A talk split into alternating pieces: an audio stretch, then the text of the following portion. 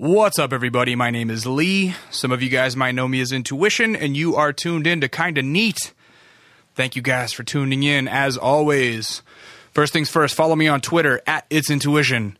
Follow my man behind the boards, Ben Shim, making the shit sound buttery at I Am Database.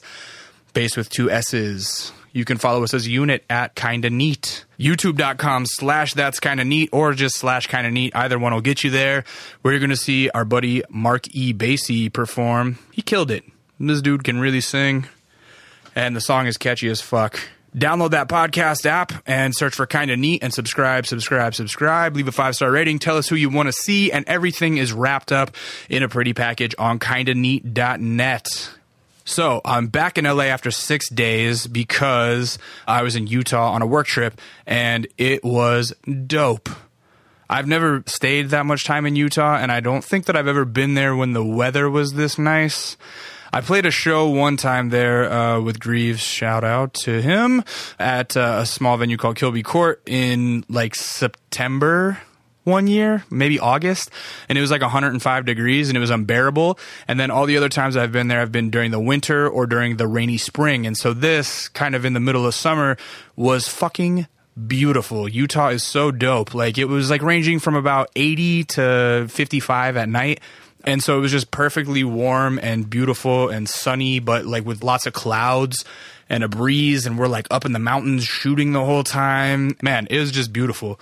I got to go fishing one day on Sunday and it's crazy because they have this river that runs all through Park City and Provo and like Salt Lake City. Like there's this, this river, the Provo River, that is actually controlled by these dams. Like they control the temperature and the flow with these dams, and it's all specifically for fishing. So the fishing there is amazing. And if you hire a fishing guide, which we did, you know, they bring you waders, boots, poles, and lunch and all this shit. And then you got an expert there that can just kind of like look on the internet and see where they've released what temperature water and how high the river is and et cetera, et cetera. And he can look at that and like crack the matrix and go, oh, this is the part of the river that we should be fishing in. And then you go and fly fish with the dude and fuck me and uh, the homie Dom that I travel with for work. Like Dom must have caught like 12 fish. He's like, a very for some reason he's a very natural angler i guess and i think i reeled in about eight or so but this fool Dom pulled in a motherfucking 20 inch rainbow trout. My biggest was a 17 inch brown trout. He pulled in a 20 inch rainbow trout. Now, I grew up fishing for rainbow trout in a lake, and probably the biggest I ever caught as a kid was like maybe 13 inches. So to see a 20 inch fish get reeled in, it was crazy. Like, if it wasn't a catch and release place, this would have been a fish that you would have like put on a wall. It was giant. So that was an amazing time. And then we're also like catching lifts up you know ski mountains where the snow's all melted and like shooting professional mountain bikers. And it was just very it was a very gnarly trip. And uh, i don't know. I had a really great time in utah. So i feel like i would like i would love to have like a, a place to retire there and just go snowboard in the winter then go out there and just be gnarly in the summer. Like there's so many people are very active there. Everyone's either like a road biker or a mountain biker or something. Like they all have activities. I like to chill on the couch I like to be on the internet. But that's what I've been doing the last six days, and it was dope. Today on the show, we had this dude, Mark E. Basie, and I didn't really know much about him. To be honest, I found out about him through a tweet that Kendrick Lamar made where he was just like, yo, check out the homie Mark E. Basie. And I was like, oh shit. So I listened and I was very impressed. I was like, damn, this shit is dope. And it's like a white dude who sings and has like really great, catchy pop songs that are kind of rooted in rap music and I was impressed. And I listened to the tape like two times through straight. And I went, oh, I should get this kid on the show, not knowing really anything about him. It turns out that he's like a, a, music industry veteran. Like he's been around for a while, and turns out he even had like a top forty hit at one point with an old band called uh, Two AM Club. I didn't know any of that because, as you guys know, I don't really do a lot of research. I just like to come in and learn while you guys learn. And so I don't know, dude has stories and and fuck, his performance just just right now was like so good. I'm like really mind blown. Uh, he played guitar and and sang, and he was like trying to downplay his singing voice, and it was wow. Like the song that he wrote was really catchy. Yeah, it's cool, man. He helped like write. He's been helping write Pia Mia's song. So that song, "Let's Do It Again," that you hear on the radio, he helped write that. That's dope to me, and so I just think it's great to see a dude that's like seen the ups and downs in the industry and has is kind of a vet at this point to stick with it and and start this new journey as a solo artist it seems to me like it's going to be a successful solo career for him, just from what I heard tonight, as far as his personality goes, and and just the talent that he has within songwriting and singing. So uh, he has a EP out that they put out a couple months ago called uh, East Hollywood EP, and that's the one that I heard and went, oh, I need to talk to this dude. So I would suggest going to his SoundCloud, soundcloud.com slash mark underscore e underscore bassy b a s s y and just listening to that ep because if you like this conversation then i think you'll like that record and really good summertime vibes. So we ran really long because we had a lot to talk about. So without further ado this is my conversation with mark e. Bassy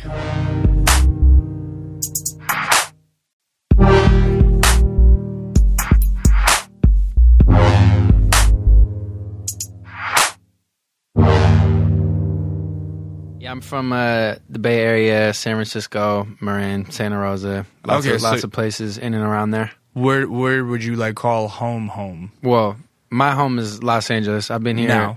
uh, since I was 19, 18. oh so you've been here a minute Since 1918. you've been here since holy shit it's crazy. I've You're a seen vampire. like from the cowboy days to the uh, yeah. that's lit I moved down here like right after high school. Um, so this LA is really home, but you know when you're from the Bay Area, it becomes like such a a, a point of pride, especially if you live in LA, because you want to separate yourself and you know our little culture up there. But now they've merged, and it's uh, been beautiful to watch, and I've got to kind of see all of that and be a part of it in certain ways. So uh, LA is home now, but my uh, my stepdad lives in San Francisco and my mom lives in Mill Valley. It's Okay. a town right outside of San Francisco, so I go to Mill Valley when I go home. I always say the Bay Area and Orange County are similar in the fact that no one ever says the actual city they're from. They're just like Orange County or the Bay Area. And it's like, Yeah. why don't you just say you're from Santa Ana? Or why don't you just say mm. you're from Bolinas? Well, P- you know where Bolinas is? I have a homie that's from Bolinas. Oh, so I thought, uh, Borat of uh, Marshall Yeah, Payne. that's like one of my. Grew up with him since day one. you kind of, you guys kind of have a similar swagger. Yeah, Yeah. he's a, he's a great guy. Yeah. Hey, I shout miss out, that guy. Shout, out Marshall Payne. Shout out to Marshall. Josh probably known Marshall Payne since they were like five years old. I uh, came up in the rap world with that dude. Like back in uh, Santa Barbara, I used to throw battles and stuff, and he would be the one that would always win them. Wow, really? Yeah. Oh yeah, yeah, Yeah. yeah. So you moved down here right as a- as a fresh face out of high school to pursue the dream, or what? Yeah, I had a short half a year stint at um, UC Santa Cruz, and I was um, Shout out to the banana slugs. shout out to the Banana Slugs. I did uh, got myself in there, um, but when I was there, I was uh, heartbroken, and I was trying to figure out what to do, and I was uh, just like abusing drugs and alcohol and not going to class, and sort of the light at the end of the tunnel was like, if I go to LA and I become a rock star, then I can my ex girlfriend, my ex girlfriend will want me again, type shit, and that sounds sort of pathetic out loud. But ain't that how it always works? For I you? guess Like, oh, I guess it is, her. yeah. But it really worked. I mean, well, it worked out. You Yeah. know, it's good. Uh, it got me down there, and then, you know, I moved down here such a long time ago, and I've been part of this whole music game for so long that I've really been like, I was when I was first here, there wasn't even like YouTube. It was like the early MySpace days, and like me and the guitar player of my group would go to all the sorority houses and fraternity houses up and down, you know, the Southern California coast, and just play our songs in like John Mayer style, sort of. That's Uh, tight. really gay. Uh, no. Sorry, I, lo- I love all people. well, fuck. If we're gonna uh, we're self editing ourselves, we might as well just edit that part out and be like, oh yeah, I know. Really No, fuck it, keep it. It's All all right, good. I love okay, everybody. fine. It's all, All right, there we go. It was just, it was very, it was very soft. It was like me singing with the guitar, but I grew up listening to Bay Area rap, so that's like, I was gonna say there's a certain breed of like white people from the Bay that are like super duper hyphy hyphy. yeah.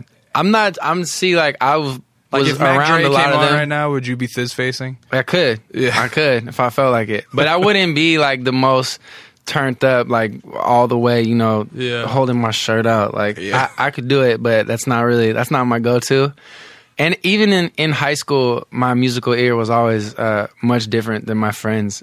Unbeknownst to me, I just was always attracted to different things musically. Um, Like, like classic soul music. Yeah. Um, and uh, when I was real young, I used to live. Tracy Chapman was my landlord in San Francisco. yeah, Really? so my whole family lived in this uh, like big, beautiful house. Like my mom and both my aunts and their uh, significant others. Um, in like on Douglas Street and like sort of near Twin Peaks in San Francisco. So it was a lot of like And Tracy Chapman Tracy would just be there coming to pick up the rent or what? I, I actually I didn't know it at the time. It's like years later that I really found this out. But Yeah. She uh, she owned like a few houses there, I guess. And um, so my mom's music, like Annie Lennox, Tracy Chapman, James Taylor, Mamas and the Papas, you know, shit like that. I just liked it, and I I, I was uh, always like very secure with myself as a as a little kid for some reason. so you didn't need to pose like So I didn't gangster care. Yeah, kid. I like Tupac's my all time favorite. So Yeah. I always had that going, and I Well, I I'm love a, I'm a biggie guy, so we are already not go. getting along. God God, damn damn it. it. Yeah. No, but you know, uh, I'm from the Bay. Like, I, I love Bay Area rap, and Right. I was really into like all the Bay Area hits. And even I had like Mac Dre before he went to jail. I had like Life's a Bitch on, you know, not on cassette, but on CD when I was probably like nine years old. And I was always, I was so I was never tripping. I, I never had to like be know every Bay Area rap song. I wasn't Right. that kid. I was more searching like going through uh, Stevie Wonder, Donny Hathaway, Sam Cooke, uh, Teddy Pendergrass. Like my dad was from the South too, so like a lot of old like Southern um, soul music, Stax Records type shit. You- Uh, only Otis child? Redding. I was till I was ten, and then three more came. Three more Um, came. So, yeah, so the, I have a very complex, weird family. the- so the folks split up, and then the brothers and sisters came. Yeah, So how how Yeah. your, how how'd your folks meet in the Bay if your dad's from the South? they met in New York City in the seventies. My mom was a, merchandiser, clothing designer, and my dad was a lawyer, and they were very different, but very cool. And they were. My mom was really like tough on the scene, like in Studio Fifty Four, and with. And was your dad like a yuppie dude or what? I mean, he was from the shit in the South, but Yeah. he had kind of like got himself to this Where at in the awesome place. He's from uh, it's called Rocky Mount, North Carolina. Oh, okay.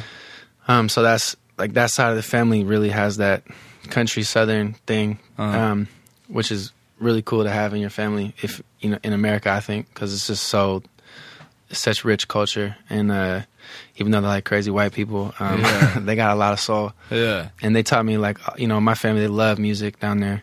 How did he pull himself out of that to become, or like I don't know? I hear Rocky Mountain, North Carolina. I think like hill people and shit, and like no, it's actually it is like it's very it's very country. Um, how did he get? How did he end up being a lawyer? I mean, he just Just- just grinded it out? Yeah, he just Yeah. he was really smart. Yeah, yeah. My all all my family members are quite intelligent. Um, I like when people describe. Like, they're like, my family was pretty smart. They're like quite intel. Like you, You use know, better adjectives and I shit. had to. right? I have to. I'm trying to. I'm trying to speak uh, well for your podcast. Hey, don't even worry, man. We could. You can. I already you, called things gay. I already fucked. You could use Uh, as much slang as you need to. Yeah. Uh, but anyway, okay. So your dad gets to New York and meets your mom, and she's in Studio 54, just fucking wilding out, or what? Well, she she was really about her business. She's an awesome entrepreneur. She actually now she uh, owns a personal care products company called EO Products. It's uh, like uh, essential oil based, organic, good for you shampoo, conditioner, body lotion, all Nice. that. You know, and you Yeah. can get it in like that Whole, sounds Whole like Foods. super Bay Area company. It is, but it's growing. It's Nice. it's uh, it's bigger than you would imagine. oh no, I believe that it's big. I'm just saying yeah. that sounds like some real holistic, like Exactly. Bay Area shit. You know what I mean? Yeah. And she started it 20 years ago. That's so dope. She started in San Francisco in our garage, and uh, but that's just she's uh, she was an entrepreneur her whole life, and um, always in clothing, and you know was with like Tommy Hilfiger and Donna Karan and all these like huge designers, and really in that part of that whole scene. So my parents just had a huge impact on my taste, and I, I've never been like ashamed. Some kids like really push back against what their parents like, and that's Right. kind of how they define their taste. But I, my mom was too cool. I had to just accept it and sort of. Right. The older I get, the more comfortable I get being like, I just want to make a James Taylor song, right. Right. a modern version. But right. yeah, Uh, and so they meet in San, or they meet in New York, and then how did they end up in San Francisco? my mom got pregnant, and she made a decision. She got offered a job at the Gap, and and she uh, didn't want to raise her child in New York City. She was also from Pittsburgh, and she loved. Oh, my dad's from outside of Pittsburgh. yeah. I got a fucking Rolling Rock tattoo because of Latrobe, PA. My dad grew up right around there. Wow. Yeah. Great. Yeah, yeah. Anyway, small world. That's crazy. Yeah, Yeah. So and I have the Pittsburgh uh, the thick Pittsburgh bloodline too. Yeah, yeah. Um, um, but so my mom wanted to have me out there, and my dad decided he wanted to quit and be like a like a personal counselor Uh-huh. for adults in this thing called Life Spring Training. This is Uh-huh. fun. I never get to talk about all this. So he quit his like high profile, like started from the bottom. Now I'm a kick ass Wall Street attorney. So they both quit their jobs, moved to San Francisco, So and like had me. passions. Yeah, Yeah. kind of like that, and like took massive pay cuts, and then uh, after that, when I, you know, my dad freaked out and was like, "Well, I can't do that," and then he took the bar and became a lawyer in California, Uh huh. and my mom uh, opened a clothing store called it was her name was is Susan Griffin, and she had a clothing store in San Francisco called Susan Griffin, um, and they were rocking, and then they split up when I was a little kid. How was the split? Your Uh, voice got kind of quiet, like it affected you pretty heavy. No, no, no, it didn't. No? Affect, it didn't affect me. That's how you're Uh, like, and then they split. And No, I was actually just thinking, God damn, this coffee just really kicked in. Uh, you're just this is all great coffee. Shout Yeah. out to this place down the street. Yeah. Uh, so your folks split. How old are you?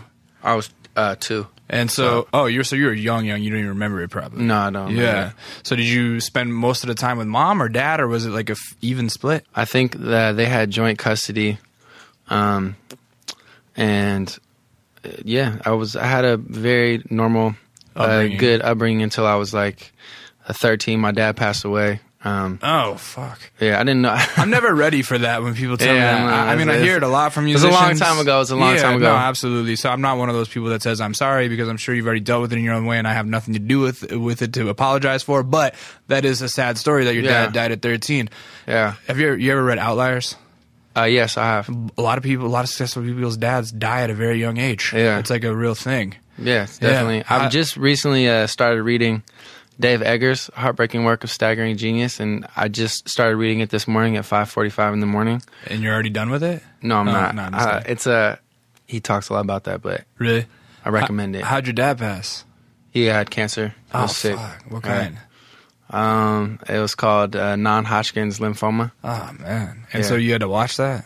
Yeah, it's it really sucked, but he was really like never tripped. I don't know. He was really strong about it, and Stayed he kind of. positive or what? It wasn't even like it's all okay. He was just like, man, like I'm all good. Yeah. Like I don't know. I never had a conversation with him where he was like, I can't believe this is happening, or woe is me. Yeah. and it kind of instilled a certain like I have an attitude like I can do anything yeah. sort of from that. After you found out, how long was it? Like, how long Um, did you see him go through that? It was like three years. Oh, Um, fuck. yeah. So, Yeah. but he wasn't sick. Like he was doing really well, Yeah. and then it just happened really fast. At the but end, yeah, right at the end, it just kind of happened, and Yeah.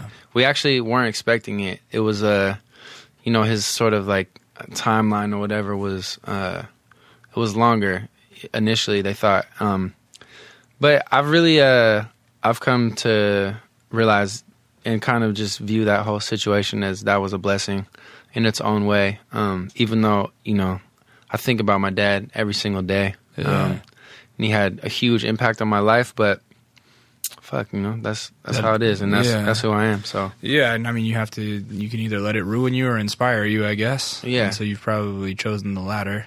yeah, Yeah. Do you look like your dad? uh, sort of. I look a lot like my mom, Yeah. also. I mean, did your parents keep it cool? Yeah, no, my my dad told my mom he still loved her when Yeah. he was on his deathbed. What were you doing as a kid at the time? Were you uh, were you good at school?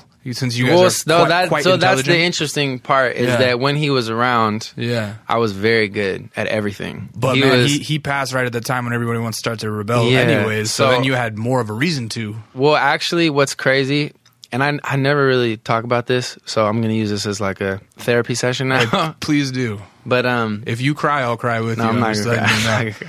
I'm a Uh, very empathetic person. he we were uh we weren't on good terms like i was it was already beginning he was so hard on me you know like even an a minus was bad like Yeah. i never got an a minus when he was around like straight a student i was probably the best basketball player in my county in my age in my in I my think grade Marshall Payne will probably have something to say about he's that. older, but I was Oh, better okay. than him for sure at that oh, time. Oh, shit. Josh was too. Marshall thinks he was the greatest ever, but we we are all there. We No all know. shit. Josh, you ball too? Yeah. Oh shit. Marshall was good. Marshall was probably better than me, but at that time, I well, he was in Bolinas, so he couldn't He he wasn't. I'm just he wasn't. with you. Well, so yeah, so like you, you're one of those kids who's like parents expect A's. Like I was, I was. My parents were the same way, and I always hated it. Like when I'd have friends who was like, "Hey, if you get an A or a B, you get a money reward," and my they would show me their report cards. Like, yeah, man, I got three B's and an A. I'm gonna get like fifty bucks. I'm like, man, I would get a whooping for that. Yeah, But, you know yeah. That's how my my dad wasn't even. My mom didn't care. My mom is the most like do whatever. My mom raised herself, and you know, like I said, she's always been an entrepreneur, and she's never cared about school, Uh-huh. and never told me. Like my first report card that I ever got was a 3.2. Uh-huh. I remember this. My mom was like, "Great job, honey. You got a three point two. That's solid. Whatever." Yeah. You know, and my dad was like, "Oh, so you want to be like a three point two kind of guy Yeah. for your whole life?" And I was never thought about anything. I was like, I don't, mm, "Yeah, no."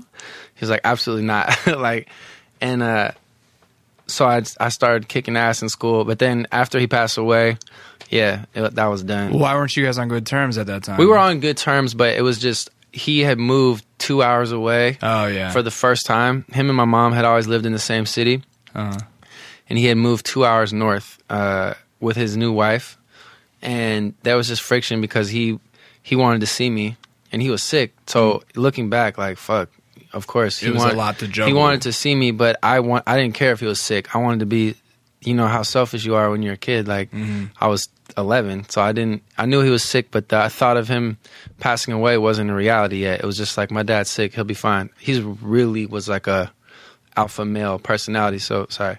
I wouldn't um you know, I couldn't see it like that and I couldn't have the, you know, the hindsight at the time. But so I wanted to stay where in the city I was in and he wanted me to go back and forth and I would like even from the age of 10 I'd be on the bus by myself going 2 hours back and forth and it was just a lot to deal with. So Right. there was just friction around all that. And you know, I would have to go 2 hours away from all my friends and I would like miss the parties and miss all the you know whatever the that's like right in the age when you first have the like freak Social freak life. dance uh, parties oh, and God, I I, I'm like love freak I fucking missed the first like oh my god Tiffany Sims did what and blah blah blah and I missed everything right. so and cut and I was just up with my dad like you know in this scary like house two Yeah. hours north of everything so that's where the friction arose but in in the end everything was great and I mean there was no we you know we patched everything up and, when he passed away we are just as good as ever Yeah, that's a lot to deal with as a fucking 11, 12, 13 year old. yeah and he had a son in that same uh like So, e- exactly a month uh before he passed oh my gosh. So I have like, and I he had a daughter who was three. Yeah. So I had like a whole nother family, So he got married. He got remarried when you were how old? like maybe five or something. F- oh, okay. Or no, no, no. Yeah, later, like seven or eight or something. Yeah, yeah. So you had a half sister and a half brother from him. hmm Are you close with them? You know, no. Yeah, But it's really hard to be close to them, and it breaks my heart. But they're so good. they still somehow live up, they, they- still live up there, and it's just my my little sister is a, a freshman on like a full academic scholarship at Seton Hall, and she's so bright. It's unbelievable. quite intelligent. Would you She's way past that. She would have came up came with something way better. Yeah. uh, she's just so like well read and knows everything. She knows more than I do about politics, society, anything, music, even. And she's just like the best kind of like she's beautiful, but she's like the just the right type of nerd. Also, like if I- you know, Yeah. she's How old is she's she? the best girl. She's nineteen. She single or what? No, I'm, Yeah. fucking, I'm fucking with you. no, she's not. She has she has an awesome boyfriend too. Nice. I, I've never met him, but I uh, I I stalk him a little bit just to make sure he's uh, Just he's all you have to go up there and rough him up. Yeah, he's good. And so I have I have her. She's 19. I have another 19 year old sister also who's equally awesome from, From your mom? From my mom. Did she remarry as well? She remarried also and re-divorced. Re-divorced. yeah, How'd you like the stepdad thing? he's he's great. He was my cool? whole- I come from a family where no one works for anyone else. Every every single person in my family is their own boss. Yeah. My uncles, my aunts, they have their own businesses, small or big, whatever, rich or poor, um, and no sustained marriages. But everyone's cool. No one's no one's like. There's only one bitter uh, set of exes Yeah. in my whole family, and it's a lot of kids, and so it's a really there's a lot of stories hmm and like I have access to so many real life, so much real life like tragedy, joy, um, and hardship, and everything that comes with being in a real complex familial urban situation. Um, urban meaning city, not I, I, Dr. Dre urban. I get it. so it's like it was real natural for me to um, kind of take all this into like poetry writing. That's how everything began. Right. um, I, th- I consider writing to be mute in terms of like how i do music that's sort of my my strongest uh, natural talent i think is is my uh, ability to like write. And it all comes from all that you know? It's Right, like- right. it's all right there i don't really have to look anywhere else So you're 13, and Mm-hmm. you st- is that, and you say like that's when you start slacking off from school. Is that when you start kind of writing more poetry and stuff at that point? So I never did that. I, I did a little bit, like I would sing along to rap songs, and I was into that. And I was like on the San Francisco Muni as like a little nine year old kid by myself with my friends too. So I always, and I lived in like uh, it was called Potrero Hill in San Francisco. It was kind of like borderline hood neighborhood when I was little. So I was always around, and I knew what was up. Uh, more so than like the other kids that went to my school. I would like go across town to an art school. Uh, it's called Waldorf School. It's like a hippie. It's an alternative Like school. private school? Yeah, it's an alternative private school, but it's not for. It's not like a, a rich kid school. yeah. It's more just, like hippie parents send their kids yeah, yeah, and cool, Cool like parents. rich parents Yeah. also. so how? What was the what was the like academics like there, or, or what it was awesome. It was like so. It's not broken up into like English, math, whatever. It's like main lesson, and you learn one thing. Like we're gonna learn Gilgamesh for two months, and you just learn that for half the day. Then the other half the day is PE, Spanish, music, woodshop, like elective type classes. So you kind of learn one thing at a time. They don't teach you how to read till you're like in third grade. They What? focus on all That kinds of other yeah, like Yeah. I know how to knit with five needles. I could like knit It's funny that you just said that because I was as you were saying like you know wood shop. I was gonna go knitting just as a joke, and then knitting. you're like, yeah. I know how to knit, knitting, crocheting, Get out. cross stitching, making uh, essential oils, and like yeah, you shit like that. And they um, you celebrate. I guess every school celebrates most holidays, but you kind of go in depth yeah, with like celebrating all kinds of uh, cultures, and then everyone sings, everyone plays. So even as a little kid, I mean, I, I know they have to do that in public school also. Well, not And I went to mean, public we, school we have also. we have music class, but I mean, we you don't necessarily have to learn how to play. You, you don't, you know, unless you really seek out playing instruments at a public school. I don't think you really get a chance to. So you guys kind of had instruments. put Yeah, this was this was like you know everyone like everyone has to play recorder and pick a second instrument that Oh, they're going to learn. recorder. Oh yeah, Everyone has to do recorder. I played of course. recorder. Yeah, it was course. lit. I mean, Yeah. I still know fucking hot cross buns like a motherfucker. Yeah.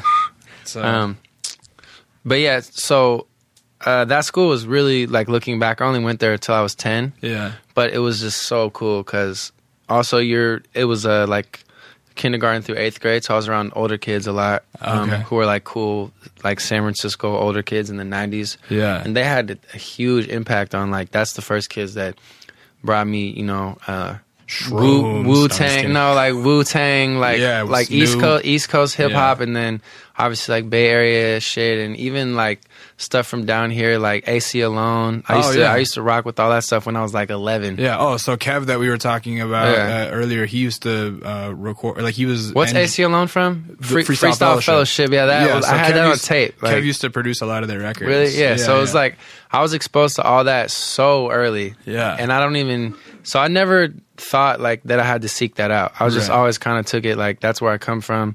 My mom even like her friends listened to hip hop music and were into that too. So it was in the house. Even that that was in the house too. My mom was essentially like what I am now. yeah.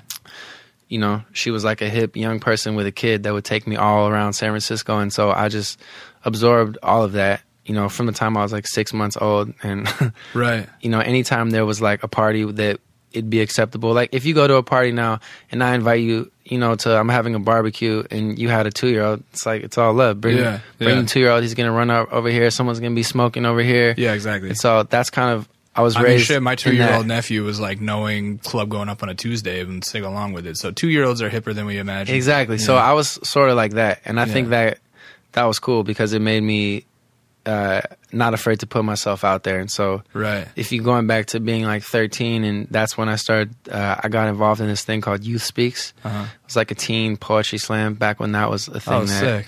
That was cool. You know George Watsky? Did you grow up with him at all? No. He was like a big uh, he was Spoken word yeah, spoken person word in San Francisco? Yeah, in San Fran. I well, I kind of dropped out of it. It was really only I wanted to only play basketball. Yeah. So, but for right after my dad passed away, I was like fueled, I, and I would go and I had my one little poem I had, and it was like a powerful person in my presence, peering in my poetry presence, down Popping peas yeah, profusely. popping all that, yeah, Yeah. all that. And uh, I went to the first one. I was the youngest contestant.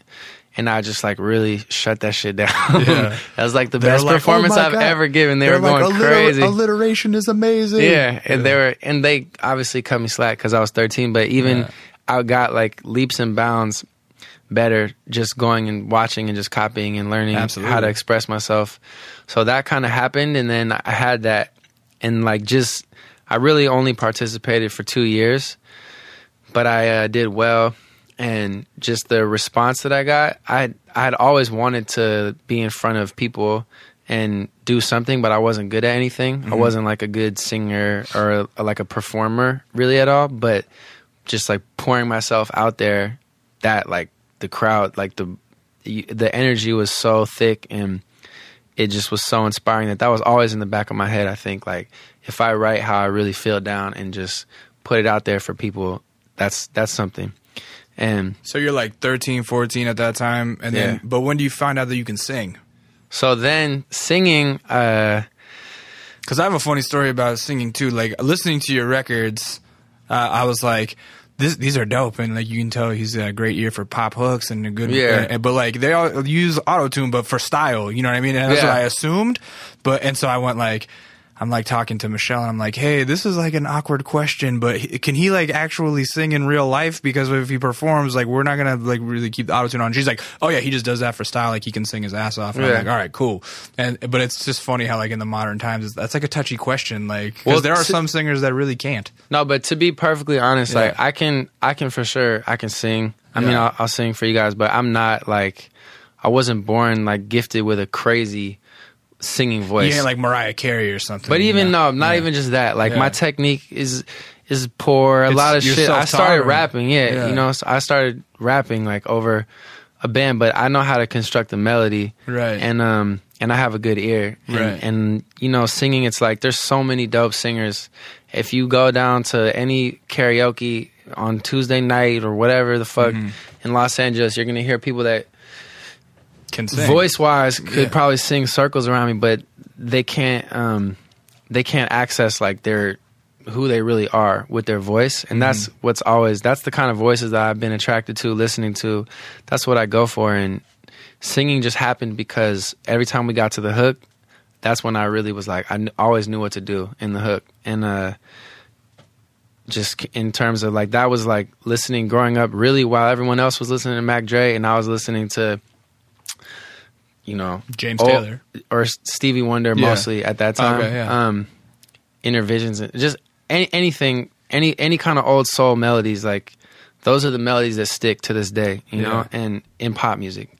And those are those and the Beatles also, you know, those set the foundation for any good song still. And so I have I have that on deck, you know. A lot of people a lot of young writers out there, rappers, whatever, they don't have like all that musical uh history and they haven't really explored that, I think, but I've gotten to do that. And that's also a cool thing about being around for a while is like I've gotten to see you know, a few of these different waves that have come across and like, oh, this is hot for a year or two or even three or whatever.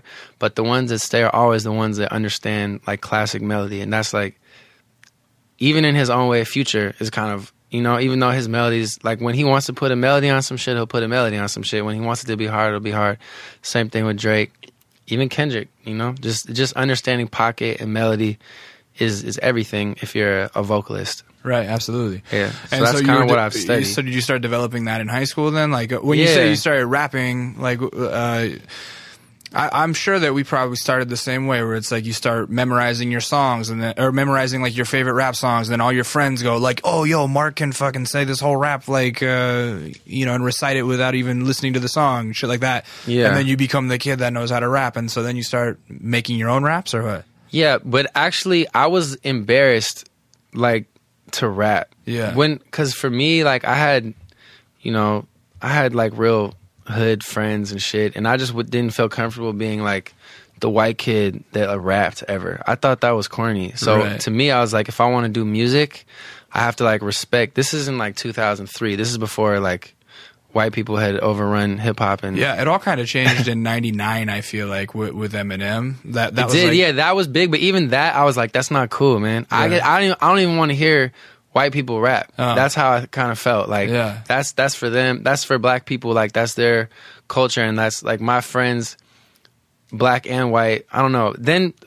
I just, I don't know. I didn't feel right being like the white kid that did that. Mark d- Borat, he was great at that. Like, you were fuck it. you were early to not being a cultural appropriator. Yeah, Yeah. I'm always really sensitive about Yeah, that. I've right. always been sensitive about that. So I didn't want to do that.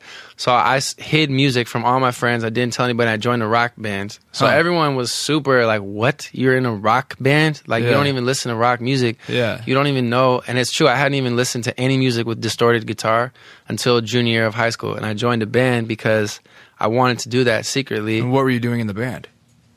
Guitar, singing, Red Hot Chili Peppers. No, no, no. Like, like- what were what was your? role I was a singer. You were the singer, but it was it was more. They had approached me, and these were kids that like I didn't even really know in high school. Yeah. But they were like, you know how you did? I had did did a a slam poem in class. And they're like, you know that poem that you did? Like, can you just do that while we play? Because we Yeah. don't have a singer. yeah.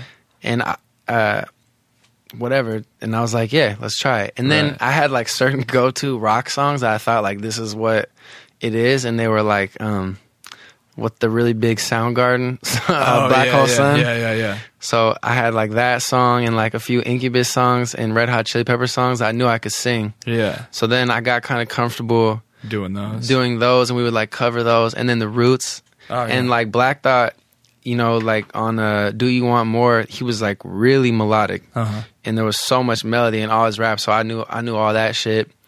And then like this is, you know, uh Mos Def, Talib Kweli, like people started coming out where like hip hop and melody was was- Brown skin lady. You Yeah. know, like Bra- Black Star and shit. Yeah, yeah, Black Star, yeah. yeah, yeah. Yeah, exactly. And um, so we would play like a lot of that kind of like fusion neo soul hip hop stuff, Yeah. and then I just got more comfortable with singing. But no one thought I was a good singer, and I wasn't like the star of my band in high school or anything like that. Like the guitar player, um, he was like the guy. Really? I, I was just kind of there. But I loved he Why- was because he he was he has and still to this day um, he's in San Francisco now, but he's just was an amazing musical talent. Um, and I was just kind of I was just happy to be part of it. And I was playing basketball, and that was my thing. And I didn't do music to be cool. It wasn't like for the girls or anything. And I didn't even know that that was going to be a part of anything. Yeah, the freak dancing was for the girls, not the songwriting. You know, you know, yeah. So it was just kind of I was happy to be there and be part of music and have like a place I could go. We would rehearse. We had the garage. We had the whole setup. sick.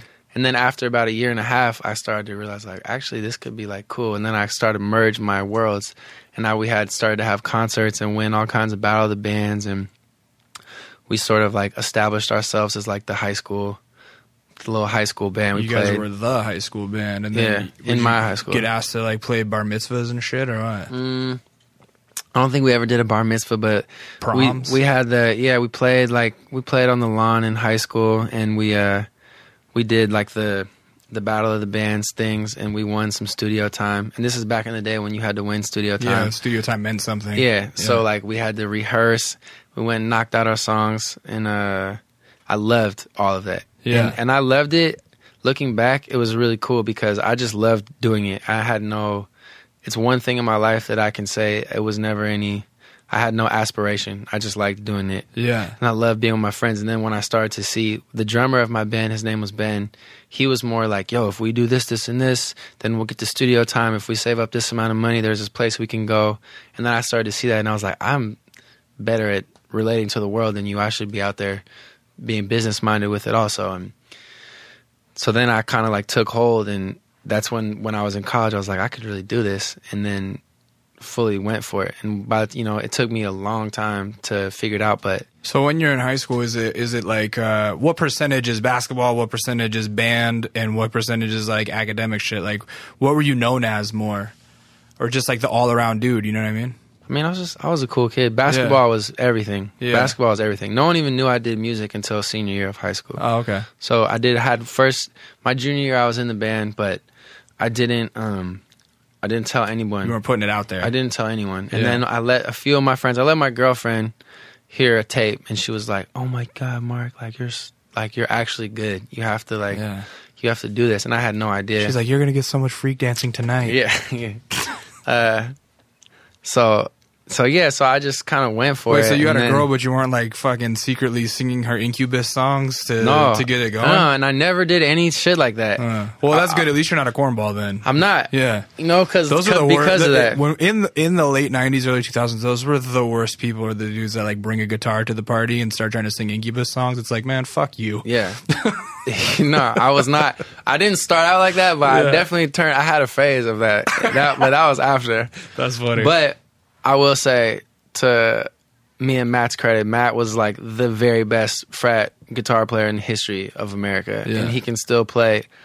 If if you're an Incubus fan, I fuck with. He can play every single Mike Einziger solo Oh, on an acoustic guitar. Yeah. he's like he can do anything on a guitar. So I always felt comfortable being in any setting because it's like you guys need to hear. Like you'll never hear, you'll never sit in a room with someone as Who good as this well. kid who Yeah. can play this good, and Yeah. it really, and that is actually how we got popping, and and we ended up we when we were on that like sort of Frat tour. little f- frat Yeah. circuit. We played at Chapman, and one of the kids uh, who I had known from before, his dad was from the Talking Heads, Jerry Harrison oh shit. and he was a producer and he was like you guys are actually tight like we would we would go play at his house and the parties would get crashed and it would be crazy he was like you should go um if you have any songs you know i'll send them to my dad so i met with him and we we ended up uh we just got serious like I've been in la for two or three years like just smoking weed not doing anything Yeah. Well, wait. Um, hold on. Let's not skip too far ahead. Oh, then sorry, Uh, sorry. let's go back to this because that that this sounds like the lead into the pathway, I guess. But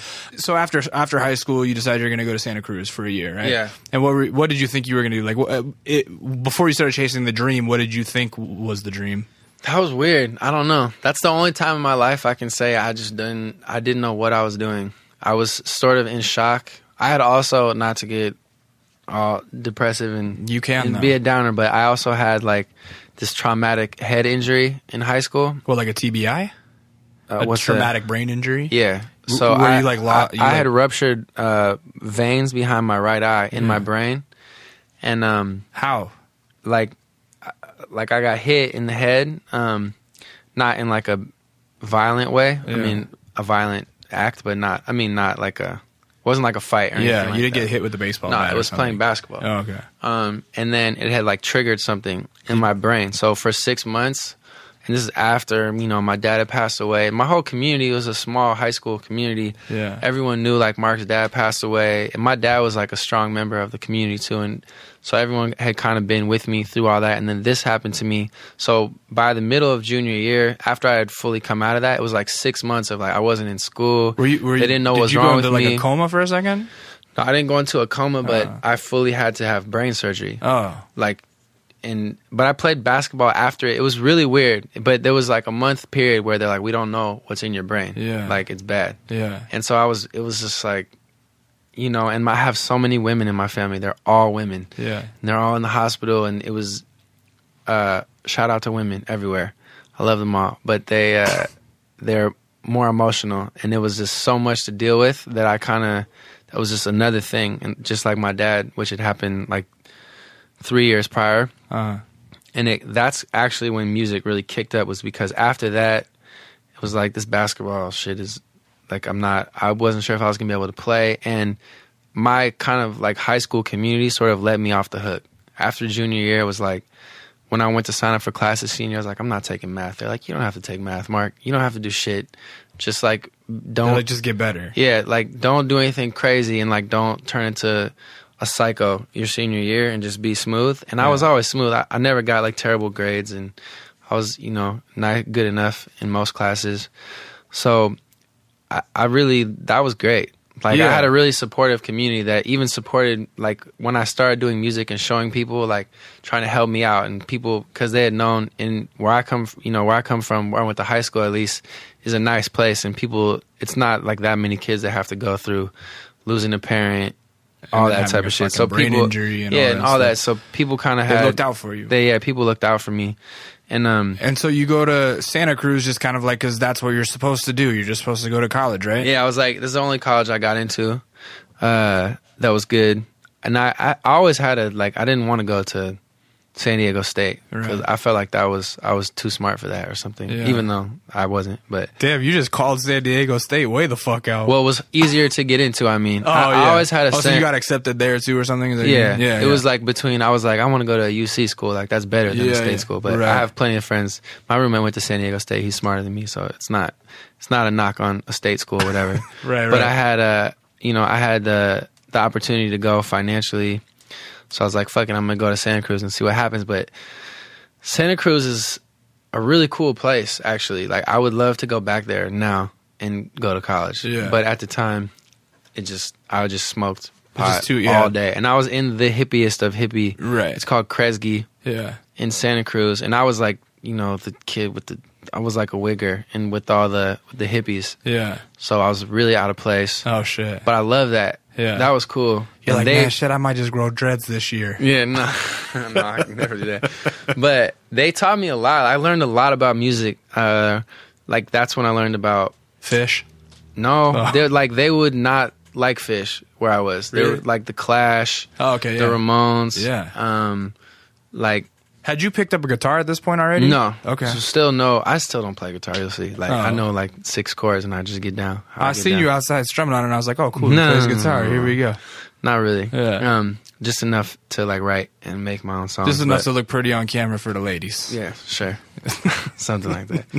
Um but but yeah, it was uh it was just a good like that was a good time. I was really like nice to people Yeah. In that during that year and I made some of my best connections that hold to this day. And Yeah. you know, like the way I've been able to navigate LA and the music industry has a lot to do with the relationships I made So did the Santa band? Cruz. Did the band guys stick with you? Like, were you still some of the guys from the band at Santa Cruz? Were you guys still playing, or like how how does it jump from like here I am in college smoking weed and chilling to fuck it, I'm gonna move to LA and make this shit for real? So th- this, uh, the guitar player, he Matt, you said? Matt. Yeah. he was in uh, Washington Uh-huh. uh, State at uh, University of Washington, and I was calling him like, I don't know, man. Like, I don't like college. I just want to go to L.A. We knew this one producer that we thought like he could, he would do something. Yeah. He would like change our life. And Matt was like, Yeah, I play guitar all day. I don't do anything but play guitar up here. I'm not. He was in a frat, but he wasn't really into it either. So we both Did you go? Did you join a frat too? no, Oh. there's no frats at Santa Cruz. Oh, okay, just- um, so we both decided like we'll leave and move to LA, and we just did it. And we didn't really Where'd you guys move to? uh, Lankershim Boulevard, Lankershim and Victory. Okay. Well, this is in like 2005, Uh huh. so this is a really long time ago, and um, it was f- fucked up out there at the time. it was like nasty.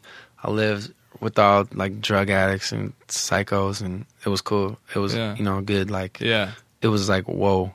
It was I- like real life. it was like real life all of a sudden coming from you know something much cushier yeah, Yeah. and like there was like six of us in the two bedroom smoking who were the smoking blunts all, so then i started collecting people to play music with because this is Ah. still like i what this we were on our band shit so like if you could play we had an awesome drummer he was uh from stockton this, this dreaded kid named pure rick Shout out Stockton. Shout out Brian Awkward's Peoples. i, I You know, i know awkward yeah. yeah i know of him yeah. There you go. Um, so it was just that that whole time period was so fun. That was like that was a time when we would like I worked on a moving truck three days a week, and I would make bread. Like Really? yeah, the Tips moving truck. Yeah, it's like 120 bucks in cash. You know, after the thing, and sometimes I would work. Like I worked 36 straight hours one time and made like twelve hundred dollars. My my rent was probably like two hundred and eighty dollars or something. Wow, that's cheap because you were living with six other dudes. Yeah, Or five other and dudes. and because you know I could always hit my mom and be like, "Mom, I need a hundred dollars." Mm-hmm. Da da da. She was always cool. Like I never, I was never tripping on money. I She lived- was supportive of the dream. Yeah, all the way supportive, and I was cheap. You know, I wasn't going to school anymore, Right. so no one had to like worry about paying for my education. Uh-huh. So do you guys Uh, start playing out around LA? so Getting yeah, opening so gigs we did- Sean Healy shows. First, we did uh, the open mic circuit, and Sean Healy. We were never accepted by any music community. same. period. Yeah. because we weren't we were so weird Yeah. because we're from because i didn't want to be like a rapper and part of hip-hop and i didn't know about rock shit really it was just our music was looking back it was the strangest shit it was like me trying to be like on my poetry slam lyrics but with sometimes like really poppy sounding shit Uh-huh. and with like a really intricate Yeah. incubus guitar style like math rock with fucking poetry Sorta. slam or something. yeah, like it was i don't know if it was good yeah, right. but it was it was Do you have any of those old, old tapes laying around? yeah, You ever listen yeah. to them and be like, "What the fuck? no. Re- oh, we did in the car the other day. Uh, I think they're I think they're tight, but yeah. I don't I don't know if Josh what he thought, but but when we would do the open mic shit, we would kill every time, and so. We would go. There was this place called Highland Grounds Yeah. that uh, was like a big open mic, and that's where all the John Mayers were at, and all the like J- the Jason John Mraz Mayers, and yeah. that type of shit Yeah. that we were talking about. That's not cool Yeah. you know, in that setting that makes you like want it's like grades against you, sort of. uh. And I think we were refreshing in that scene because I can't sing as good as that blonde kid with the guitar. there was, like, but me and my guy, that you had. yeah, we had a thing. So we'd always get invited back and like, you should play a show here. And then we started doing the colleges and getting, you know, every one of my friends was in college at the time. Uh, like around California somewhere, so we would go to the frat parties, and then we started just I had like a little moving caravan around me and it was really a scene and it was really it was fucking cool. Like i had really talented people around me and then i started pick up musicians from la and we'd play in my house eight hours a day. Like music would be banging in my house. I got evicted. The apartment caught on fire. Oh shit. we would just like fry chicken and smoke blunts all day. The hood would come out and fuck with us too. Like I made all these friends with these like brims, blood gangsters in Echo Park, and they would drive all the way out to the valley because the vibes were so strong. And they'd be like, "Man, I just like coming fucking with y'all," and like they would freestyle wh- whatever. And it was just like really good energy around us and really musical. The guy who lived underneath us, he was a, a public finance consultant, um, like in the in the huge Citibank building in downtown LA. He was like 27, but he played djembe. Oh yeah. He's he's a West African. I mean, he's from here, but he was a his parents are West African. And every day he would like he would get home from work, come right upstairs. We would pass him the blunt. He would start playing drums and like join the circle, and it like led him all the way join my band, quit his job. oh shit. And he was 28, and Yeah. I was 18. You know, Yeah. like the bass player. He was a young professional. He was 26. He was in advertising. He started to come around. He was nasty on the bass. Um, he quit his job. So people believed in you. Yeah, so people just were around. They believed in us, and we took it to the house. The first try, like we fucking, we kind of cultivated a little fan base. It wasn't big, but it was like hot girls. What was the group name? it was called 2 a.m. Club, Okay. and uh, we got a record deal when I was like 23. Yeah. So how does that happen? Because here's the thing: is that I, I don't know. uh, This is the most I've I've ever learned about you. Obviously, like I, I didn't do a lot of research. So, Mm-hmm. Yeah. but I kind of assume. Thanks a lot, man. No, yeah, I don't research anyone, so that makes the conversations go better. Jerk. But Uh, okay. no, uh, what was I gonna say? Oh, I, I, d- I did kind of figure that you're probably like tied into the industry somehow, like maybe like uh, songwriting with people and shit like Yeah. that, and and so yeah. How does your first soiree into the industry happen? So the first soiree was we got with Jerry Harrison and we made three songs and these are like 2008 this is 2008 2009 yeah. and we uh we made like three or four songs I wrote a song called Worry About You and we had a song called Flashing Room and a song called Let Me Down Easy and they were just like pop pop but they were cool and we had a rapper in the group too who was extremely fucking good What was his name? his name's Tyler Cordy. Uh. He would he would have served anyone in the Bay in the white boy battle rap community for sure. He was from Seattle, and he was like a heavy hip hop kid at first, but he kind of had the same thing as me. Like he didn't wasn't with the appro- appropriation thing, mm-hmm, mm-hmm. so he wanted to be more part of like a pop thing. Mm-hmm. And this all was going on, and this was brewing into like a boy band, but I had no idea because that was the farthest thing from how I viewed myself ever. Because, like I said, like I never did music for the girls. They didn't like me for that. I was nothing. That kind of shit didn't. It didn't occur to me that I was like turning myself into a boy band. And something happened where like we were doing funky like Chili Peppers music, and we were dressed like like terribly like in baggy cargo shorts and shit like that. Yeah. that was a weird time, right? Yeah, like yeah. 2000, like six and Yeah, seven. like no one, yeah, it was like the, Abercrombie and Fitch shit. yeah, like kinda. if you could, yeah, sort something in there. like the bag. yeah, I know what you're talking and about. Like we- baggy cargo shorts. Yeah, we terrible. met we met this guy who was like, "You guys write good songs."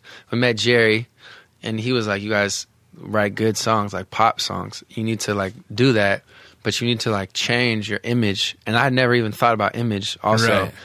So it was like, that's a big difference between like the underground indie scene and then when you get tied into the labels. Is like, but this wasn't even labeled like underground kids. We weren't underground kids Yeah, either. We were like, we were just in this weird, we just this weird thing that existed. Like underground kids know what they're doing. They're like we. They define themselves by how they dress. right. But we're like the kids. Like I was a, a little basketball kid. Yeah. You know, I, I had You had been Adidas, used to getting Adidas shine. slides on and shit. Yeah, kind of. I was more like that. Yeah. Like if that would be if I got, if I was touching some money, I was going to like the Nike store and getting Right. getting something like that. Right. Um, so He tells you you guys got to touch your. so he's up. like, yeah. So I'm like, okay. So I just went. We all went for it and like put the skinny jeans on and the V-neck and the blazer, and then it just like worked. Whoa, then V-neck and blazer. That was a very 2006 thing right there. yeah, so that was, Yeah. that's terrible. I'm ashamed of that, but Was it like a violet blazer? no. but I would have done that. What Or- color was the blazer? Black for oh, sure. Oh, okay. but we did all that shit and then we kind of we were like we were like a more advanced boy band where everyone in my band Could play. could really play though Yeah. like and and they still we're not together obviously anymore and all that fell apart but everyone was really good at their craft and super dedicated and all of that shit fucked us up and the fact that there was the, six the of us The image stuff, or what? What do you mean? yeah, kind of because it st- started to be like we s- sort of just wanted to write. We got into that thing like we need hits, you know. And Well, so well, so you guys set your image up, and then you get signed. Who signs you? we started to do this thing that they don't doesn't really exist anymore called showcasing, Oh yeah, where these labels fly you out to New York City. Right. This is like in 2010, and then you play 2009, small little you- shows. Not even a, yeah, like that, and Yeah. like just the label comes and like Right. Andre is like sitting in a armchair right in front of me. yeah, I feel like they used to do mm. that at the Viper Room a lot. and the, and that and like we would pack out. There's a place called the Derby, is what Uh-huh. it was called, Uh-huh. and we had a residency there. It was called the Tiny Porno Residency. Okay. Advanced name. So we were advanced in like cool ways, but no one. They just saw a boy band. Uh-huh. Um, but we packed that shit out, and then labels started coming and seeing that, and that would we started to get like three or four hundred people to like shows consistently, only in LA, and we had never really toured much or anything. Um, and when people started to see when they heard the songs, when the labels heard the songs, you know, we met a lawyer who like would send send the shit out to A and R's or whatever. The songs got passed around, then all of a sudden, like I was, I had never been to New York City. I was like in there going wilding out in the hotels and having fun and being a kid and um, partying and doing all these showcases. And we just we got, ended up getting like six offers. It was like a bidding war for 2 AM Club, and we ended up signing with uh, RCA, and we put out our, you know, we went through all that, and then we put out our debut album. We had a, a, a song in the top forty that was "Worry About Oh. You," and we were Oh, touring. shit. We were out there like we're still. Our lane was so confusing because we had a rapper.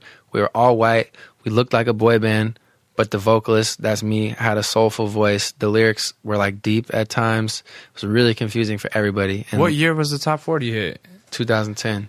No shit. Yeah. Would I would I recognize it if I heard it? It wasn't in Cali, but Oh. it, the the week that it broke top forty, our entire radio staff got fired Oh. and moved to Warner. So it's like a lot of shit like Wait, that. oh wait, moved to Warner? Yeah. Did you know Dave Dyer? Yeah, that was our that was him. Get the Yeah. fuck out. Hey, Yeah. that's my dude. That's your dude. Yeah, I, I, I, uh, he's such a good guy. Ask him about 2 AM Club. He'll tell you. Like No we, were, shit. we were raw. Dude, Warner, like his whole clique that moved over to, over to Warner, they're like the Yeah. fucking radio G's, dog. They Yeah. Mm-hmm. kill it with pr- radio promo. Um, yeah, shout out Dave Dyer. Uh, that's crazy. So he was at RCA and pu- pushing that record, and then and then they all get fired because that's what happens in the industry. It's not like- that they got not they, fired. they They- they- someone came ship. in, Yeah, yeah. clean house. The guy who came in, he was like, I don't know if I fuck with 2 AM Club. Right. He fucked with this other band, Hot Chelle Rae. Yeah. you know, and they had this, they had a hit with him, and then we were just kind of stuck in the Right. middle. And that's what happens is like uh one staff hires you and then they play musical chairs within the industry and jump to another Exact. label and then you get lost in the shuffle because they can't bring you with you because you're under contract. Exactly. Right. So that's that's what happened, and then but really everyone in my band had a slight mental disorder, seriously, and still probably does, including myself. And it was just too many people, and everyone was good, and everyone wanted to write and do everything and have input on everything, and it got no one would listen to me, no one would really listen to anybody, and so we were just like, we didn't have a leader. Uh-huh. I wasn't ready to be a leader at that time either. I was just trying And you to were like the, one of the younger guys in the band too, right? Or Mm. no? Well, we were all this. I was actually the youngest member of the band. There was only by the time we had gotten signed and everything, we had one. Our bass player was older Yeah. Uh, by a few years, but everyone else was within like a one or two year Okay. range. Um, but it was just we didn't we didn't fit into anything, and to a lot and to a certain extent, I still don't. And I look back and I realize like it was actually me. If I had really just played the role, it probably would have been easier. But I've never been willing to do that. You know, I can only be myself Right. um, to the point where I don't give a fuck. Like if it ruins my whole, if I go down swinging for myself, I'm fine with that. And even now, but at least when you're by yourself, when you're on your own, especially with the way music is now, it's like I feel way more comfortable with myself, and I know what type of music I can make and where I fit in now. And at that time, I just hadn't had enough experience. So you don't yet. think you had like found your voice yet, really? I hadn't found my voice, and Yeah. if I was trying to find my voice, that was not the, right, right context to do it. Yeah, because Yeah. it was like we're writing a smash, and it's Yeah. like big, huge synth lines and hooks going through everything, and I more so needed to like the way that I got out of it was by going all the way back to like boom bap, like '90s hip hop, and just rapping again. So Really? like when I would be home away from my band, I would just start recording raps like fucking 64 bars bang bang and Yeah. and just going and like getting back in touch with the Bay Area music scene. Yeah. The band thing was amazing and it taught me everything I know about music and song structure and how to do all that. Just real quick, did you like make a call or did it just fizzle fizzle away? Like, did you did, did you call and be like, "Hey guys, I'm out"? I did I emailed but that that was only like a year ago. Oh, really? So it kind of Like we held on like we were we made a whole second album that never came out. really. Yeah. But And were you happy during that process?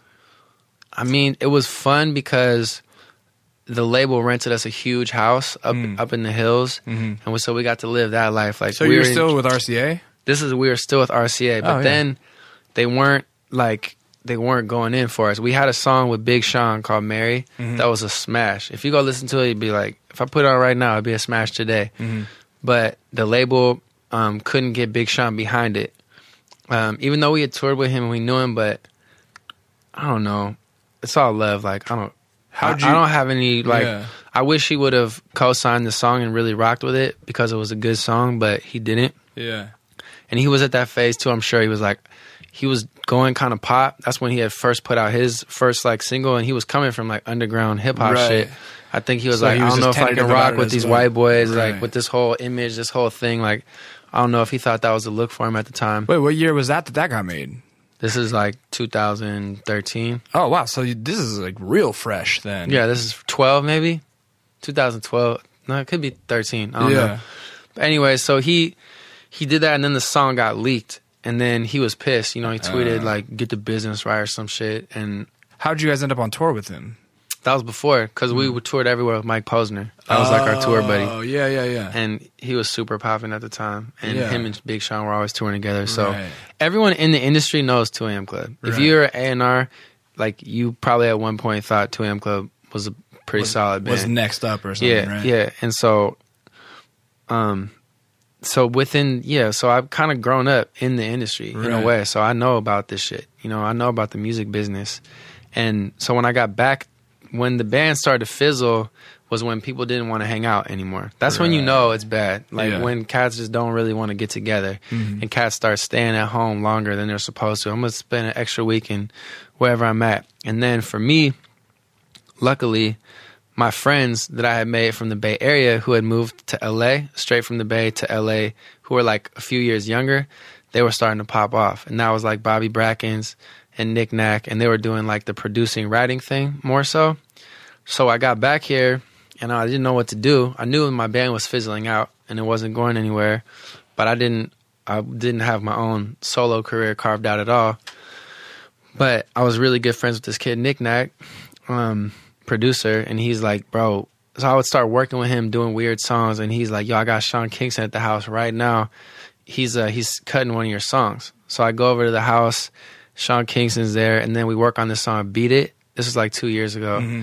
You, do you remember that song? Yeah, Beat- vaguely. Beat it, beat- yeah, yeah, yeah, beat yeah. it. I feel like Sean Kingston is like still pretty low key influential in the industry, huh? Or something. Yeah. Like it seems like he has his hands in a lot of shit. He's a smart motherfucker, Right. And, and he's talented. Um, You know, I could say a lot of shit about him, but I mean, I don't. I wasn't that a big part of Beat It. I was Right. just kind of there, and Yeah. I was like, oh, so like songwriting, Yeah. like that's what I'm gonna do, and Right. that was like something that I was really comfortable. Like, give me a beat and give me like an hour, and I'll I'll cook something up. So did you get out or did you get out of the deal with the band? Like you, No, so at this time we're still in the band. I'm still like flying to do dry shows at like colleges that still want to pay us, like cash us out, whatever, like 7500 10 Yeah. racks or something. Like Yeah. we'll go fly and play the show. Cause we did have fans, you know, and we had, you know, videos with a million plus plays and all that type of shit. So we were like somewhat relevant still. But we all knew because we just didn't want to do music together anymore. just weren't that vibing was with the, each That was the bottom line. We Yeah. just didn't want to do it together. Um, so at that at that point, yeah, I was just I was trying to figure it out, and I just started writing. And then I met with Nick. I met this girl Pia Mia. She's turning into yeah, a yeah. superstar. You guys just had No. something on like Fader or something together, right? Well, she jumped on one of my songs, but she has she has a top forty song now. It's called "Do It Again." Yeah. Oh, the, and she samples that uh, uh. J Boog. Yeah, that's the or like flipped to the J Boog. Yeah. shit. So we met her when she was 16. Yeah. And Nima, who owns a Pink Dolphin clothing Yeah, company, right, he, right. he had heard her. She was modeling for a lookbook for Pink Dolphin. And he was like, yo, there's this girl. I heard her sing. Like, I heard she's a really dope singer. I'm going to bring her by the studio. Nick had just produced half of Sean Kingston's album, so he's like starting to really heat up. I had got like a little small percentage on Beat It, and I had on and on another song called Shot to Love with 2 Chainz on it, and we were in the studio with Chris Brown and shit. So I was like, "There's something over here." So the band thing is fizzling, but I got this writing thing. This is cool, and I like it, and I mm-hmm. love Nic Nac's a superstar producer, genius. So like being around him, I never was around someone that I that I that I really like. I saw in that light to that extent as him. So are you guys like a writing production team now? We're Oh, roommates now. Roommates. Yeah. Well, because here's the thing that, and I talked about this briefly on a podcast I did a couple weeks ago with, with um, this gal Penny, but like there's like this whole uh, culture in, in the industry that a lot of like outside kids who like oh, like kids that listen to music don't know about this, but there are just like teams around that like Oh, yeah. there's a dude that produces and maybe he has a couple songwriters that they sit there and knock out demos all day and then shop them to people. Yeah, are of you course. are you guys kind of doing that now? Well, that's what we were doing. Yeah, yeah. So we, but really, Pia.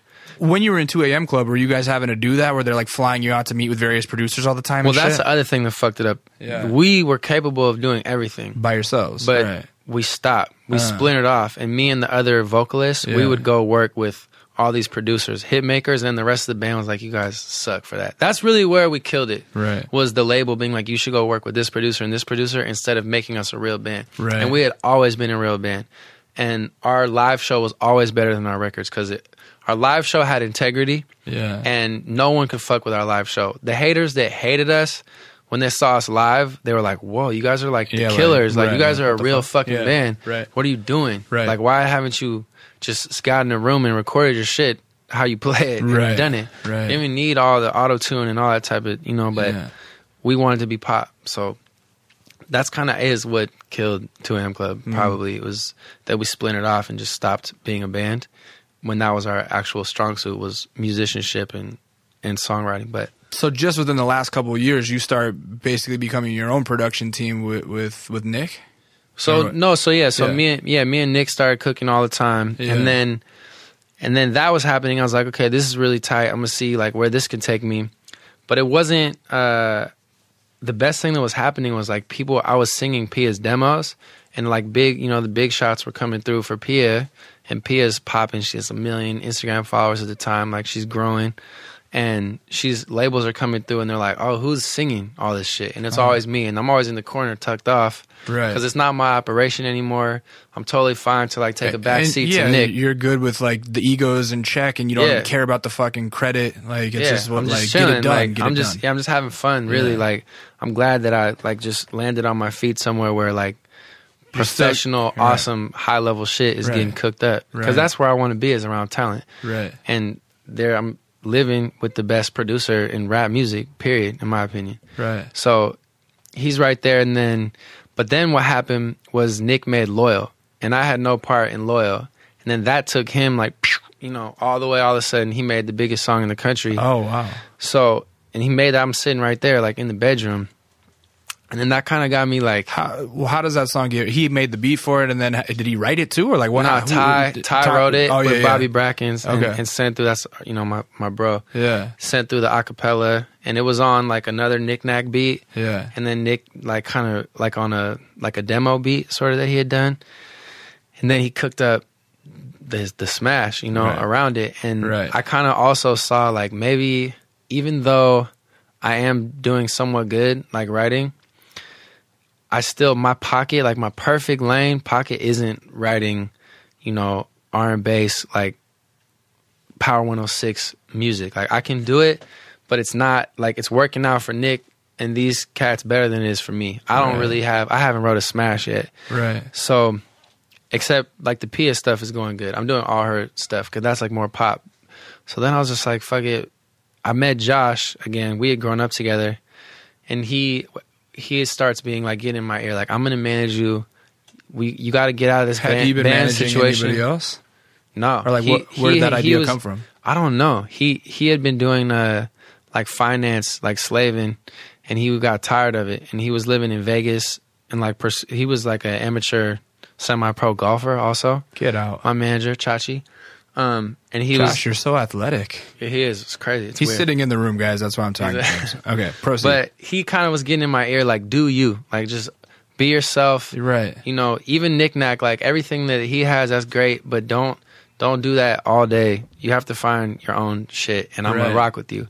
And as ever since I had him, and we started going off, and then I'd be like, I'd be making demos, and be like, that could be my song too, you know. And then finally, we were like, fuck it, let's drop something on SoundCloud. So I did it, and I, I did like a straight. If you go all the way to the bottom of my SoundCloud, the first song is called Andy Griffith. If you want to know if, if Marky Basie has bars, go to the first first two or three songs. It's all hip hop, Mm-hmm. you know, straight like sixteen bar verses with a little singing hook. Mhm. The first one has no hook. People kind of fucked with it a little bit, and then I made a weird song called Chemical High that was more like interesting production, and uh, it was produced by, and that's where Count Basie comes in, someone I had also grown up with, but hadn't ever connected with musically, but someone I just knew who would send me beats, and so I put out this song called Chemical High, and I just I remember I came home one day, it was like a really bad day, I was like, damn, my shit got like like 711 plays today versus like 30 plays a day for all the other songs. Like, Mhm. I know it's not shit, but I was like, that's kind of tight. Like, someone other than my immediate friend circle Right. checked for this song. Then the next day, I was like, damn, I got like, you know, 1,100 plays today. And it kind of just like grew. Yeah. So then I was like, this is, we're going to do this. So me and Josh were like, okay, you're going to be a songwriter, but we're going to just work this SoundCloud shit and see where the SoundCloud shit kind of takes you Right.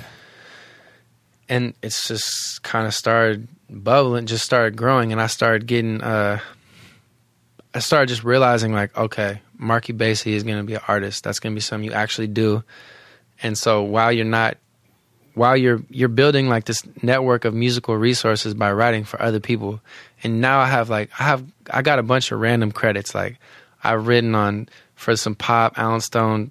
I mean, uh, for some pop Pia Mia shit, but also like Allen Stone. That's Hey, like we did a Knox City thing with Allen Stone. That's my dog. yeah, I did. I did a song on his last album called Guardian Angel. Yeah, he's he's dope, man. He's a really cool guy too. Amazing Yeah, talent. great band.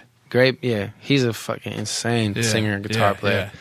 So I was doing shit like I'm over here with him, like with these kind of producers, with these kind of producers. So I have this network of people that it's again like a community around me. Like they fuck with me, you know. So Mm-hmm. I can call on people like, can I get studio time over here? Like me and Josh always make sure like we're cool.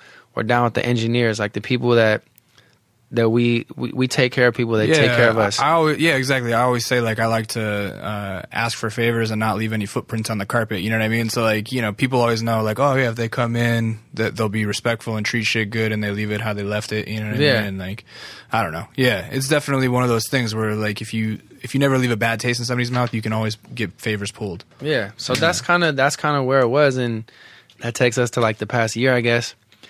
And then me and Count Basie just really were like, I was like, bro, you need to come down to L.A. And he's like, no, I'm not doing that. Is he was still up in the bay? he was designing clothes for Thrasher. Oh, really? Mm-hmm.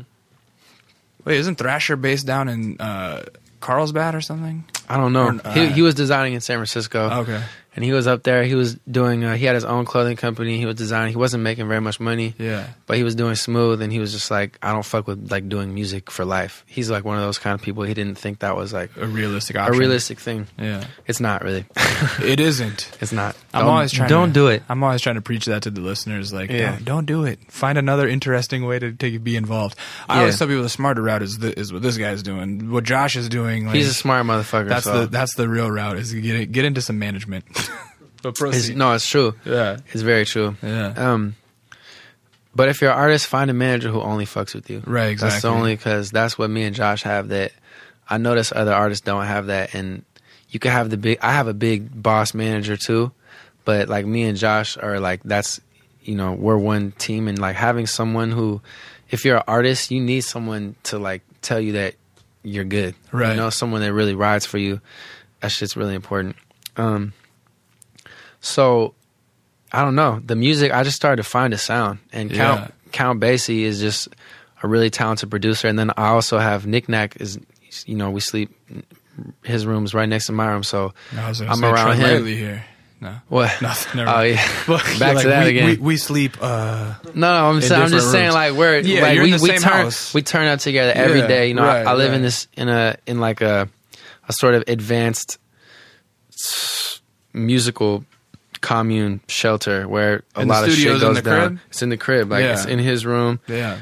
My other, uh, it's called the back house Mm-hmm. where we live, and it's always a party in there. It's crazy. That's dope. But a lot of like we probably sold like, I mean, loyal Ayo, the Chris Brown Tyga joint, Yeah. bitches and marijuana, like all those joints got made right next. You know, That's so my wall is like right there. Yeah, Nick's yeah. in there making those.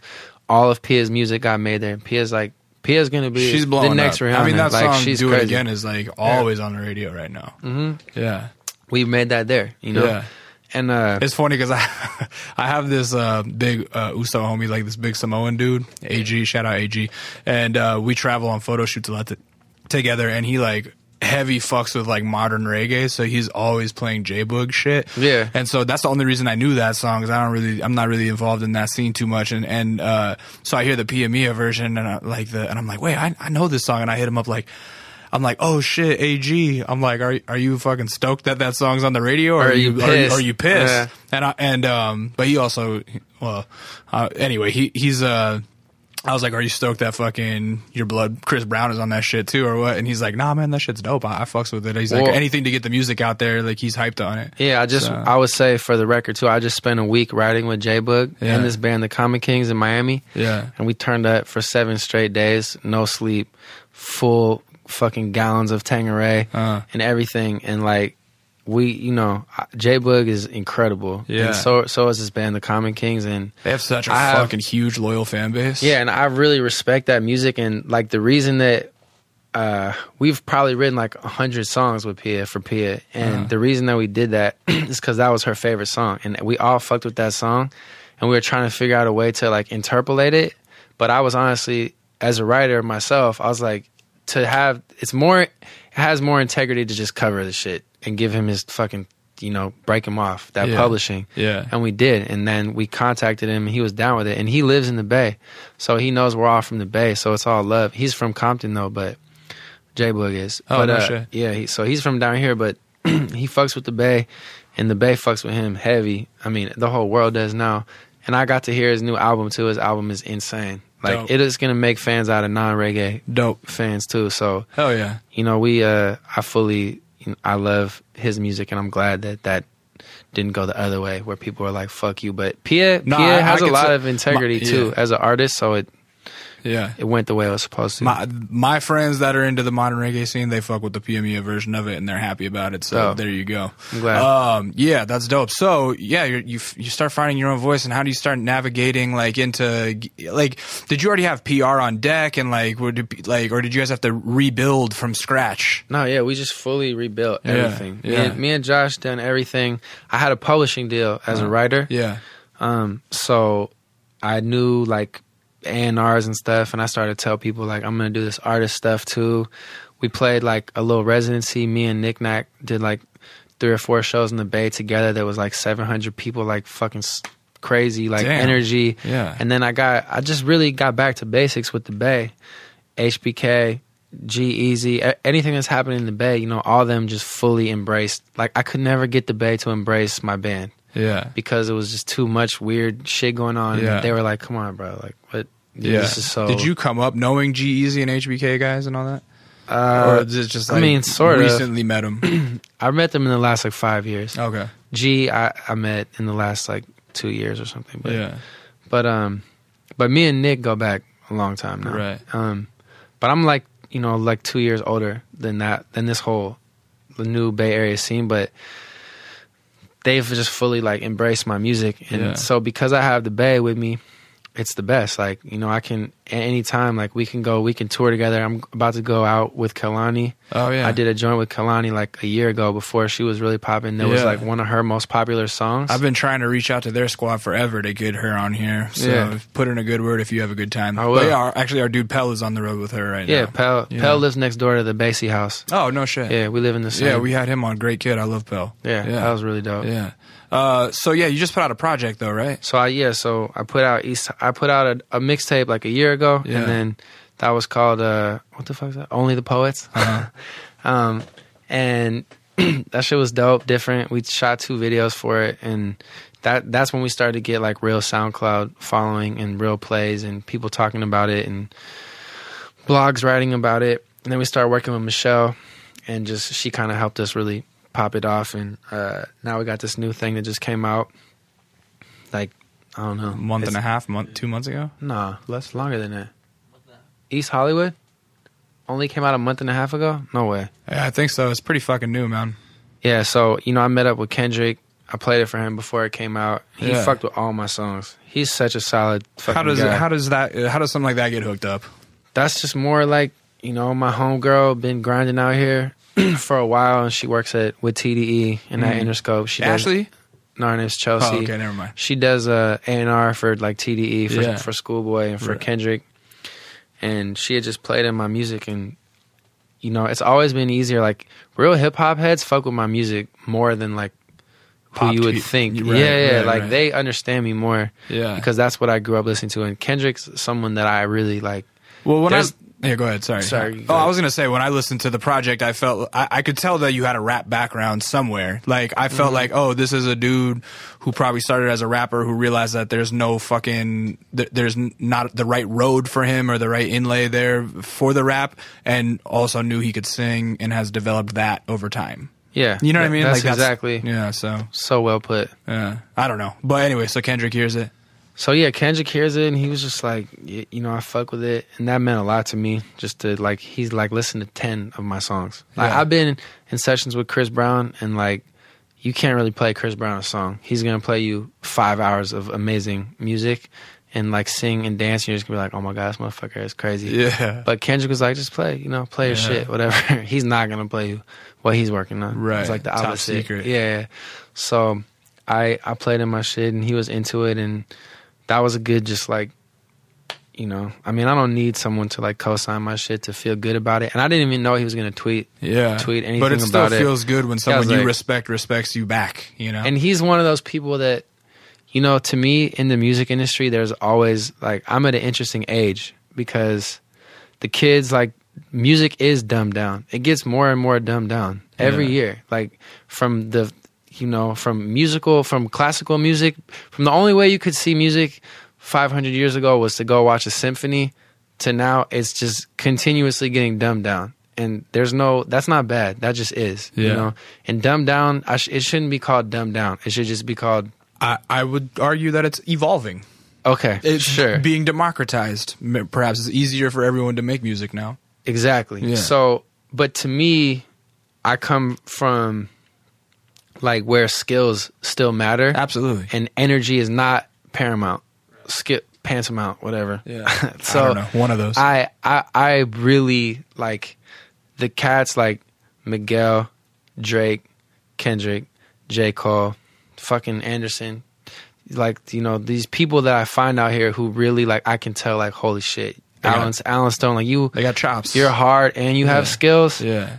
That I, f- I fuck with that. I want to be in that world. You know, I, I love that that that exists also.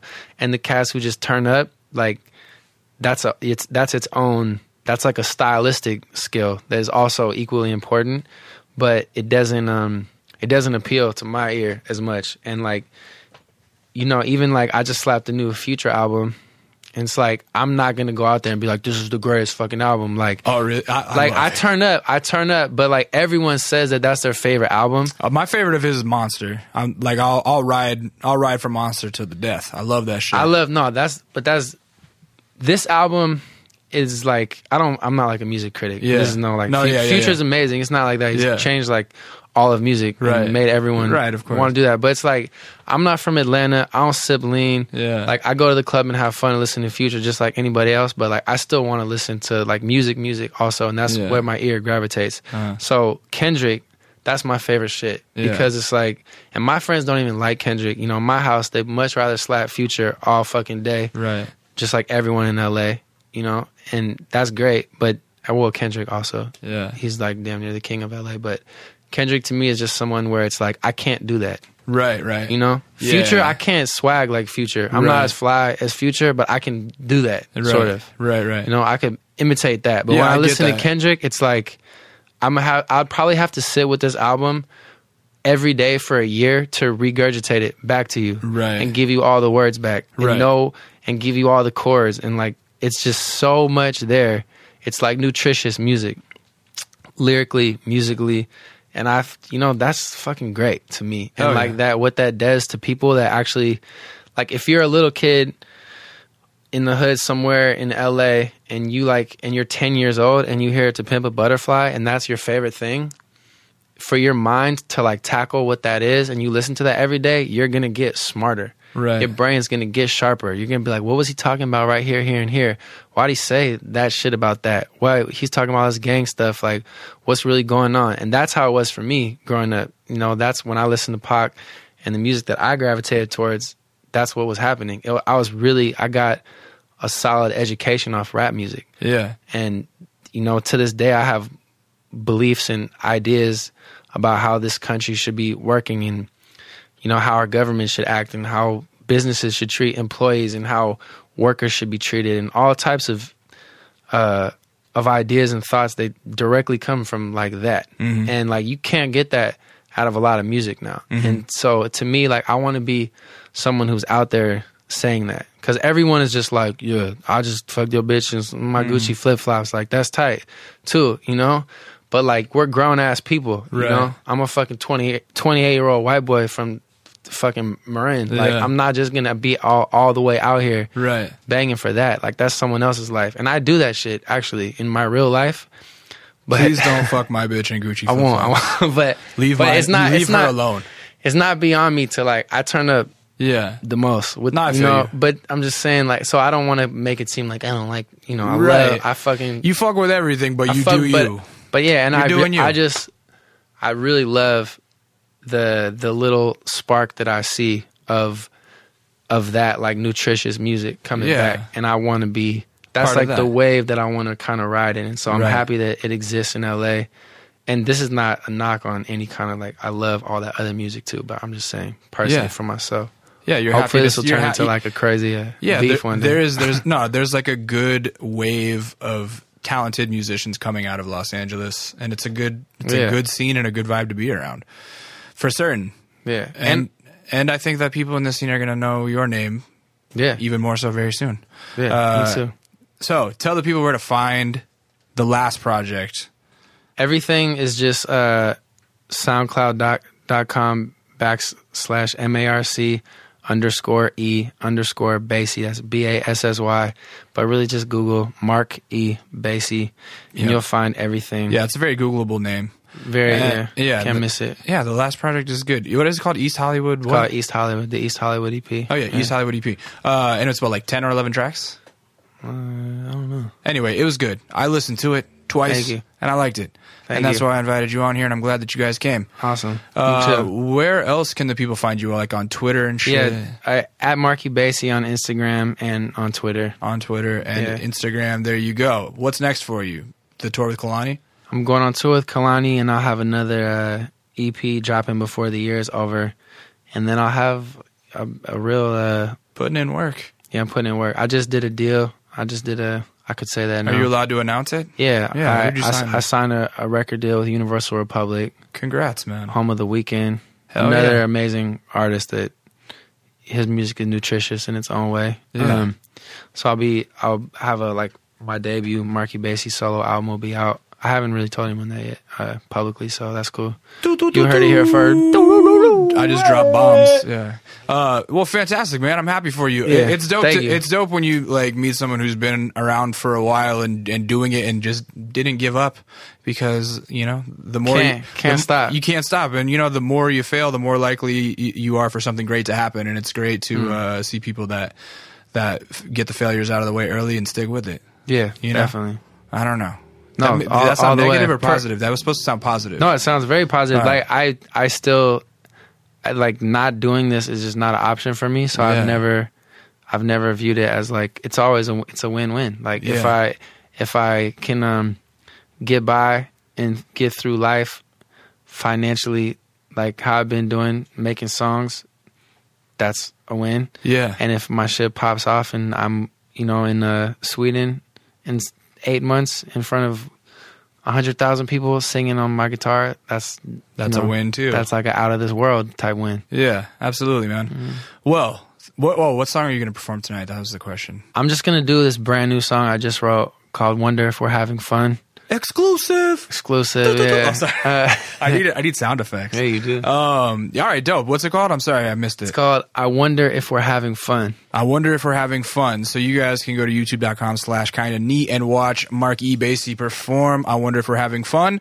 Uh, and you guys already know, uh, my name is Lee. Some of you guys know me as Intuition. You can follow me on Twitter at It's Intuition. You can follow my man Ben Shim behind the boards making the shit sound buttery at I am Data Base, with two S's, but no E, uh, or no Y. No Uh, Y. Yeah. Anyhow, uh, you can follow us as a unit at kind of neat youtube.com slash kind of neat where you're going to see mark ebassy perform and if you are listening to this on your computer I, oh, I told somebody on twitter that i would stop say you're doing it wrong but i feel like you should listen to it on your phone so download that podcast app subscribe to kind of neat and uh, leave a five star rating and a review tell us who you want to see on the show and I don't know. I think that's everything. I think we did what we came to accomplish. Learned a lot about you. I had no idea. I thought you were just like some new, out of the blue cat, you know, like some young Yeah. kid. And here you are, the fucking grizzled vet. Yeah, I'm, man. I'm very much a vet. There you go. Now, thank you for having me. This is the first sort of uh, in-depth conversation I've ever had uh, about Ever with anyone. That's crazy. Like you live alone on on air.